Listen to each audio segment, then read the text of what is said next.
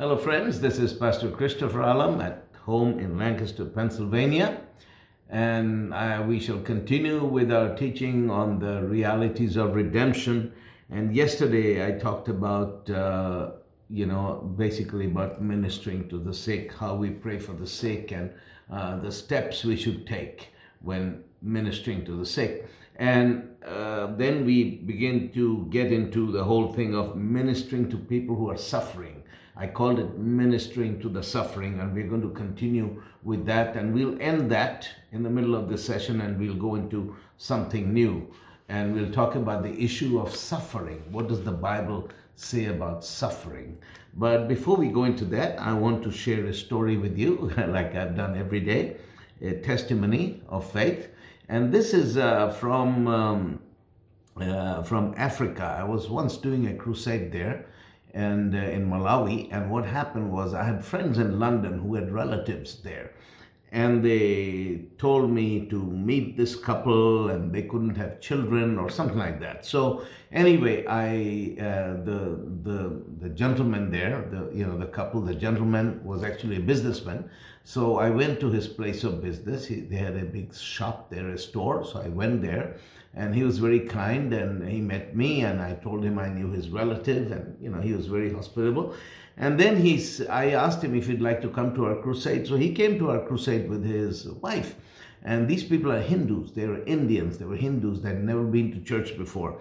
And so what happened was that uh, after the service they asked me if i'd like to if i would like to go to their home and eat with them and i said sure i can do that. So i went to their home and then the wife began to ask me she said pastor tell me one thing. I've never been to a meeting like this before and i had organized special seating for them on the side of the platform with the other with the pastors. And she said pastor when you began to preach there was this man dressed in white. He was all glowing and shining and he had a beard and he came and stood right behind you and put his hand on your shoulder uh, as you preached. And everywhere you went he followed you and kept his hand on your shoulder. Who was who was that? He just came from nowhere. Then i i'm you know my hair stood up. I began to get goosebumps. I said i said madam you saw jesus. She said really? I said yeah. I mean that's the only explanation i had Anyway, then they asked me for prayer. They said, We can't have children. Can you pray for us? I said, Sure. So I prayed for them. And um, then I think I met them one more time. And then I didn't see them for many, many, many years. And years later, uh, I was back in that same city in Malawi. And uh, I, I, my very first day, I was taking a walk through town and I saw this gentleman's business. And I walked in there and his wife was there and she didn't recognize me. And I said, Well, could you please tell your husband I'm in town? So, two hours later, I get a phone call. It was from this gentleman, and uh, his wife had told him that I was in town, and I hadn't told them where I was staying. But he had actually, there's three mm, uh, main hotels in the town. He had called all three and found out where I was, and he was very excited. And he came and he said, Pastor, since you prayed for us, we have a daughter, and that's a result of your prayers. And told me how old she was. I think was 17 or 18 years old, something like that. She was grown up, and it was fantastic. And then he said, he said, I'm the chairman of our local Hindu temple. Would you please come? There we have some festival going on. So i went there. I took a couple of pastors with me went to the hindu temple and then they um, asked me to uh, you know, he began to introduce me to people and tell people who I was. This is the man of God who prayed for me, and my wife and I couldn't have children, and now we have our daughters because of this man's prayer. So suddenly I was in this Hindu temple, and there were a couple of thousand people in there, and there were all these people standing in line for prayer. Then the priest, the main priest of the temple, came with his wife and they had only one son. came with the son. They all wanted prayer. So I was busy praying for people. And then, uh, and then the priest uh, he says, Pastor, could you please come back to us and preach your message here? And I said, Oh, I'd gladly do that. So uh, I went back on my last night that I was supposed to be there. But uh, there was a total blackout in town. There was no electricity. Uh, so they had a little generator that gave a little bit of light in one corner, so I couldn't preach. But my point is that, you see, uh, even when people are unbelievers, if we pray for them, uh, pray for their needs, and God meets their needs, needs, it opens the door for the gospel. It always does. It miracles opened the door for us to preach the gospel. I really wish I could have preached in the temple because the priest wanted me to, but there was no electricity, electricity that day. They even asked me to extend my stay, but I couldn't change my ticket. I had to fly back home. So that I kicked myself for doing that. But my point is that couple couldn't have children they had a child as an answer to prayer and uh, god opened the doors to that hindu temple and i'll go back there because he said to me, he said, please come back. The next time you come, we want you to share your message with our congregation. And praise the Lord. Praise the Lord for opportunities with that, uh, like that. Well, um, now I want to go go back into our subject. We were talking about ministering to the suffering, and the last thing I talked about when it comes to cases like uh, like a child born with handicaps and deformities uh, you know severely impaired children. It's not just a simple thing but you know it's more complex than that. And i i said that the best thing to do is to take uh, un- unless through the gifts of the Holy Spirit, God moves and and He does a, a, a create a miracle, a huge thing, and I've seen God do that. But that has been only uh, you know, a few times I've seen God do that. But what I have seen God do on several occasions is when we stand in faith.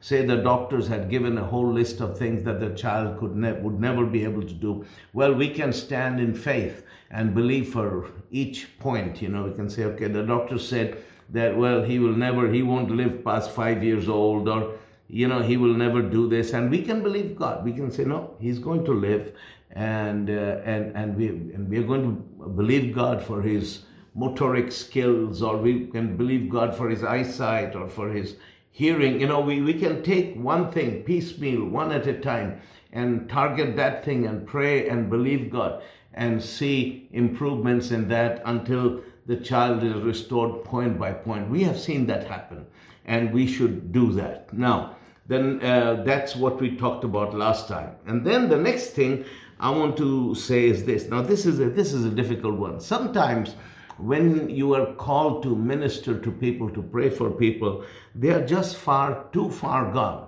They are too far gone. Uh, say, for example, people who are terminally ill and have basically given up. Unless the Holy Ghost moves, pray for their pain and suffering to cease and pray for a quick and comfortable homegoing. Now, this is the best thing to do. Let me give an example. A few years ago, I was in the Middle East, and uh, and the pastor said to me, he said, "Brother Christopher, there's a there's an elderly gentleman in our church, a good man, godly man.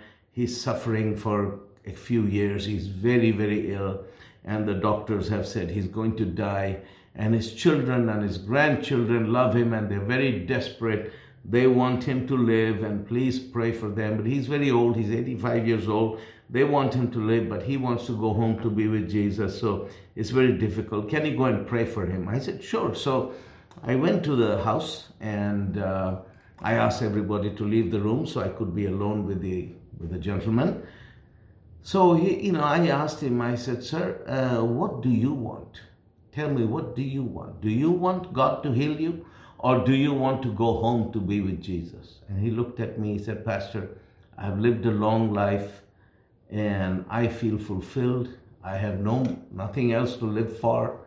I just want to die. I just want to go to sleep and go to be with Jesus. That is my dream. That is my goal.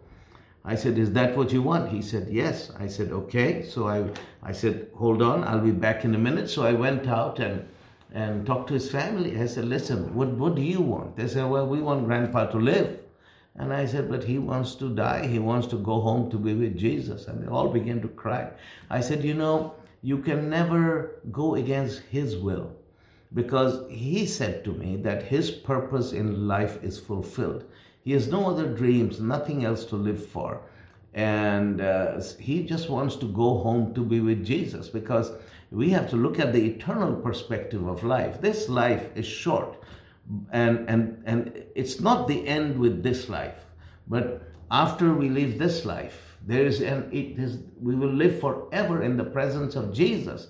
And though you'll miss him for a few years, one day you are going to be with him forever. So if he wants to go, I would suggest the best thing you could do is to release him and release him and let him go. Well, they were crying and they finally uh, realized that that was the best recourse, just to release him and let him go. I said, well, let's pray. And we prayed and then uh, uh, we prayed together that the Lord would just take him home uh, without prolonged suffering and pain. We thank the Lord for his life, for the life that he had lived. We thank God for his testimony. We thank God for the people he had touched by his life, living for Jesus. And then we just uh, put him in the hands of the Lord, surrendered him to the Lord. And you know, in a couple of days, he went home to be with the Lord. And when that happens, the Bible tells us that we have to weep with those who weep. You know, we have to mourn with those who mourn. We, we, we, we, we weep and we mourn with the bereaved family. And we thank God for the man's life. We thank God for his testimony. And then we move on with life and we help and encourage the family in whatever way we can. Do you know that is also an important part of the healing ministry? Because many people, uh, you know, we believe so much in healing and then they come to this situation like this and they don't know what to do. And sometimes that's the thing we have to do. Uh, someone is too far gone and they're terminally ill and they you and they say they have nothing to live for. I've met people like that. They say i'm so tired pastor. I just want to go home with jesus. I said fine. Let's pray for that that you go home to jesus uh, quietly without pain without suffering. And that in itself is a victory because the bible does say precious in the sight of the lord is the is the death of his saints and so let him be welcomed by the father in, in the heavenly dwellings. And sometimes that is just the best thing to do. Anyway, then the last point in this is ministering to uh, ministering to people that sometimes God will not let us pray for a person. This has happened to me on rare occasions, a couple of times, maybe once or twice, but it was because the person had fallen into grave sin and did not want to repent. Uh, it has happened a couple of times. There have been people have fallen into grave sin and they've gotten sick, and uh, and everybody wants me to pray for them, and they want to be healed themselves, but they don't want to repent. And so the Lord has told me, don't pray for them. Just just relieves them to me. So I've just prayed for God's mercy upon them, and I've said, Father, you deal with this person, not in anger, not in judgment, but in love and mercy and in grace because you're the God of grace, you are the God of mercy, and just then let it go. That's all we can do. So we have done that. Anyway, that being said, I want to go into the next thing and then, and that is what about suffering? Uh, people ask the question of suffering because I'm bringing this up because when I lived in Sweden, there was a time I used to go to a church where they talked about suffering, and there was a minister who used to have these fainting spells. You know, he, he lived in constant pain and he, he, he you know, he could just, uh, he, one day when he got up to preach, he said, well, if I faint, you know, if I pass out, just sprinkle some water on me, revive me, me and uh, I'm okay. I'm, I just have this condition. And, and, and many people made a thing out of it and they say, well, he's carrying the suffering of Christ in his own body. And I began to think, you know, that couldn't be right. A person is sick and he looks at that sickness as he's partaking of the suffering of Christ. So I decided to do some study uh, from the scriptures on what the Bible said about suffering. Now, when we look at suffering, there are different kinds of suffering. Uh, there are the first kind of suffering is because we suffer because we live in a fallen world. Let's face it, we live in a fallen world. There is sin, there is diseases around us, and uh, because the world is fallen, there is evil and there is suffering in the world. And sometimes, you know, we get in the line of fire and we have to suffer uh, because because there is sin and there's diseases in the world. So that's one kind of suffering. It's not because of us, not because of anybody else, but it is just the way the world is. Nobody has done anything, just the way the world is like this coronavirus. uh, is going around. People are dying. It's nobody's fault. You can't pin the blame on one particular person that he caused it. And we know it came from China, but we don't know more than that of its origins. But the thing is that it's in the world and people are suffering because of it. So that's one kind of suffering when people suffer because we live in a fallen world. The second kind of suffering is people suffer because of a lack of knowledge, because they don't know the truth. Hosea 4 6 says, the prophet Hosea says that the Lord says that my people suffer because of a lack of knowledge. Many people, and I'm talking about Christians, they suffer because they have a lack of knowledge of what Jesus has done for them. Like I go to certain churches, I'm, I used to belong to a church where they didn't believe that God healed the sick. They believed that Jesus healed the sick when he was, he was on this earth and that his apostles used to heal the sick. But when the last of the apostles passed away, the miracles passed uh, on with them. So there's no miracles today, and sickness is a part of life. And sometimes God wants you to be sick, so you just lay back and accept it. And uh, now that kind of suffering, when people go to churches like that and they, they suffer sickness or something, I call it not, they are not suffering because of sin, because they're good people. Some of them are holy people, but they're suffering because of a lack of knowledge.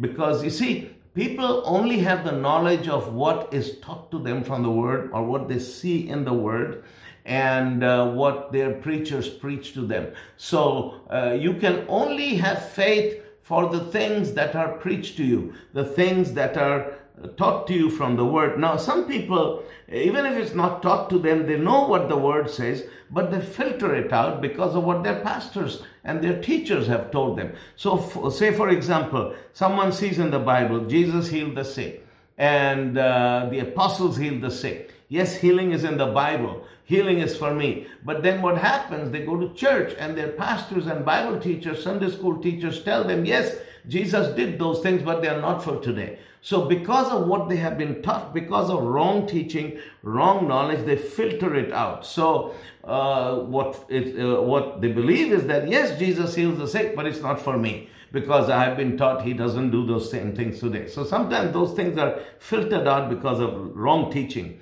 So my people suffer because of the lack of knowledge. Most people just don't know that they have a covenant right to be healed. They don't know, they are not being taught that Jesus Christ has actually borne upon his own self their diseases and he has done so as their substitute. In other words, Jesus bore my diseases so that I don't have to bear them. And he became my substitute, he took my place. And when people don't know that, they can't believe because they can only believe that which we are taught. They are taught. So Hosea, uh, Hosea 4 6 says, My people are destroyed because of lack of knowledge. That's the second kind of suffering. Suffering because of a lack of knowledge. The third kind of suffering is when we suffer because of our own faults. Of our own faults. I do something stupid, I suffer. Or if I subsist on a wrong kind of diet, if I eat a, a donut and a coffee for breakfast every day, and I go for a hamburger every day at lunch, and I eat junk food. If I subsist on that kind of food and I don't take care of my body, I feed feed myself garbage, and well, I don't get enough sleep. You know what's going to happen? I'm going to suffer. I may be a good man. I believe in faith. I believe in healing. I believe in Jesus. But just because of my own fault, I am going to suffer. So that's the third kind of suffering. The first kind of suffering we suffer, we live in a fallen world. Second kind, we suffer because of a lack of knowledge. Third, we suffer because of our own faults. And own faults can is a is a is a uh, variation of different things. I can suffer because of my sin. If I sin, I will suffer. Sin also causes suffering physical suffering, mental suffering, emotional suffering. Bad habits cause suffering and bad influences on my life cause suffering, wrong choices, and faults. They cause suffering. The fourth, uh, the fourth kind of suffering, we suffer because of the sins of others.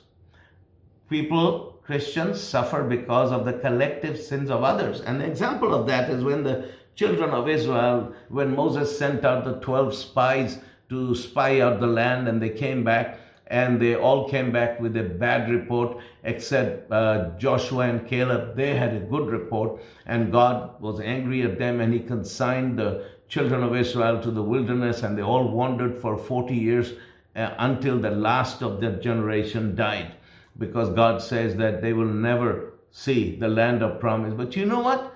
Joshua and Caleb, although they spoke faith, they were the two only, only the only two people who didn't do any wrong. Yet they also wandered in the wilderness because of the nation that they belong to, which means that sometimes people suffer because of the collective sin of the group that they belong to.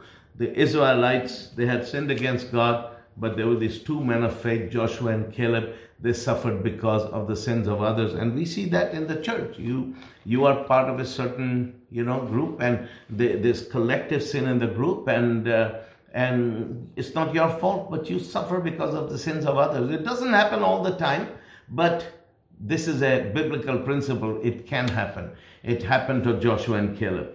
The fifth reason why we suffer is we suffer for jesus' sake for the sake of the gospel. Now, the first four kinds of suffering are not for us, but the fifth kind of suffering is for us that we suffer for Jesus' sake. Now, the first scripture I want to show you is Philippians 1:29. It says, "For unto you it is given in the behalf of Christ not only to believe in him but also to suffer for his sake." So, eh, because we believe in Jesus, it is part of our walk not just to believe in Jesus, but to suffer for his sake. And uh, I mean, many people have suffered for the sake of the gospel. They have suffered because of their righteousness, because of their stand for Jesus. There's many, many people. I know other people, and I know in my own case, when I gave my life to Jesus, they put me in a mental hospital and for psychiatric evaluation. When I came out of there,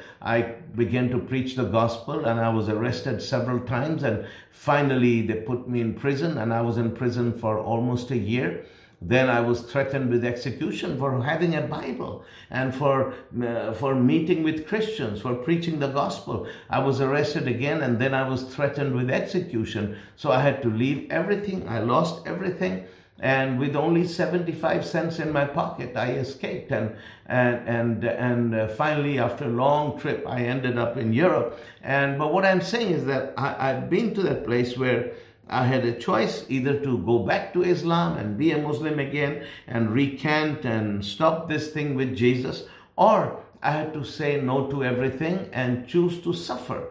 Choose suffering for the sake of Christ rather than comfort. So I lost my money, I lost my inheritance, I lost my my, my family forsook me, everybody cut me off, and I ended up in prison and I was tortured and all those things I went through. But I understood that it says here because when I got saved, my leaders they they showed me the scriptures uh, where it says that, and, and, a man's foes shall be those of his own household. But he who loves his father and mother more than me is not worthy of me. He who loves his brother and sister, brother or sister more than me is not worthy of me. And he who does not take up his cross for, to follow me is not worthy of me. So uh, I had to embrace that because I knew that that kind of suffering is of God. But now, before I got saved, I suffered a lot because of my own fault. I suffered a lot because of the sins of my family. I, I mean, I, I, I suffered because of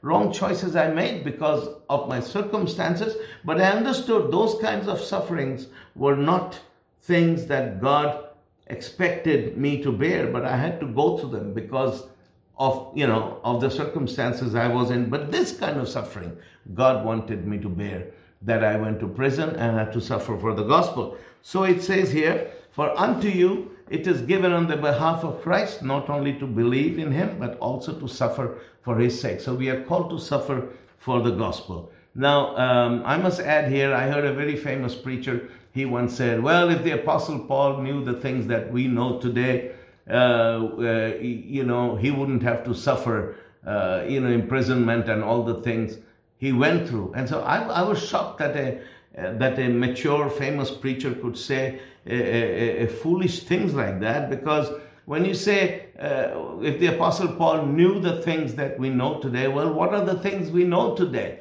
And where do we know them? We know them from the writings of Paul. So obviously, we don't know more than the Apostle Paul because the things we know from the scriptures are the things we know from his writings. But anyway, I don't want to go into that. So uh, we are called to suffer for his sake. Then 2 Corinthians 1 5 it says, For as the sufferings of Christ abound in us, so our consolation also abounds by Christ.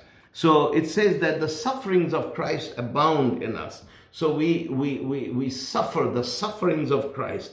And, uh, and then what happens? So our consolation also abounds by Christ. So we suffer for the name of Jesus, and at the same time, we are also comforted in abundance. Just we just like we suffer in abundance, we are also comforted in abundance. I remember when I was in prison, I was in my cell, and I remember one day thinking, Lord, I'm here, I am in prison. I've lost my everything. My family has forsaken me. I've lost my money, lost my position in society. And people are talking things about me, and here I'm in prison. I'm lost. I've lost everything. Now I said, Lord, when we are young, we make mistakes, and uh, many of our mistakes we can rectify and we can go back. But here I am, and I have lost everything. And if this is one of those mistakes where I have lost everything, and uh, I'm really, really wrong, then I'm finished. I've lost everything. But if you are the Son of God, if you are the one the Bible says who you are, then I know that even in losing everything, I have not lost, but I have won because I have won eternal life. And when I go to heaven, I will die. I said, Lord, I really, really want you to know I have lost everything. Is it in vain or is it worth it?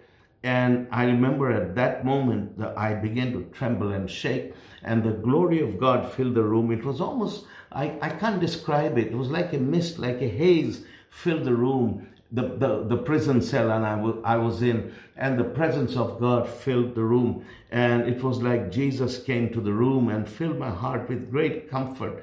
And I began to weep. And at that time, that was the day I realized that no matter what price God calls me to pay for the sake of Christ, it is worth it all because even in losing everything, I have won everything. Hallelujah. Never forget that, beloved. In Jesus Christ, even when we lose everything, we have won everything. We have nothing to lose, but we have everything to gain. Let me pray for you, and we will continue again. Uh, in, in the next session, we'll talk about the sufferings of Christ. Father, in the name of Jesus, I pray for my brothers and sisters. I pray for each person in this place who can hear my voice. I ask you that their hearts be comforted, Father, and they be blessed. And Father, there are people who, who are listening to me, watching this video, who are in countries where Christians are persecuted for their faith, and sometimes people have to pay a terrible price for their faith. I pray for them. Let their hearts be strengthened and comforted at this time, and may they stand strong, Father, in your grace, in your strength, in the name of Jesus. Father, I pray for everybody. Let them be strengthened in their faith. If there's any sickness or disease in their house, I curse those things in the name of Jesus. Let your blessings abound in every home, in every place. Touch them and bless them, Father, in the name of Jesus of Nazareth. God bless you, and we will continue tomorrow.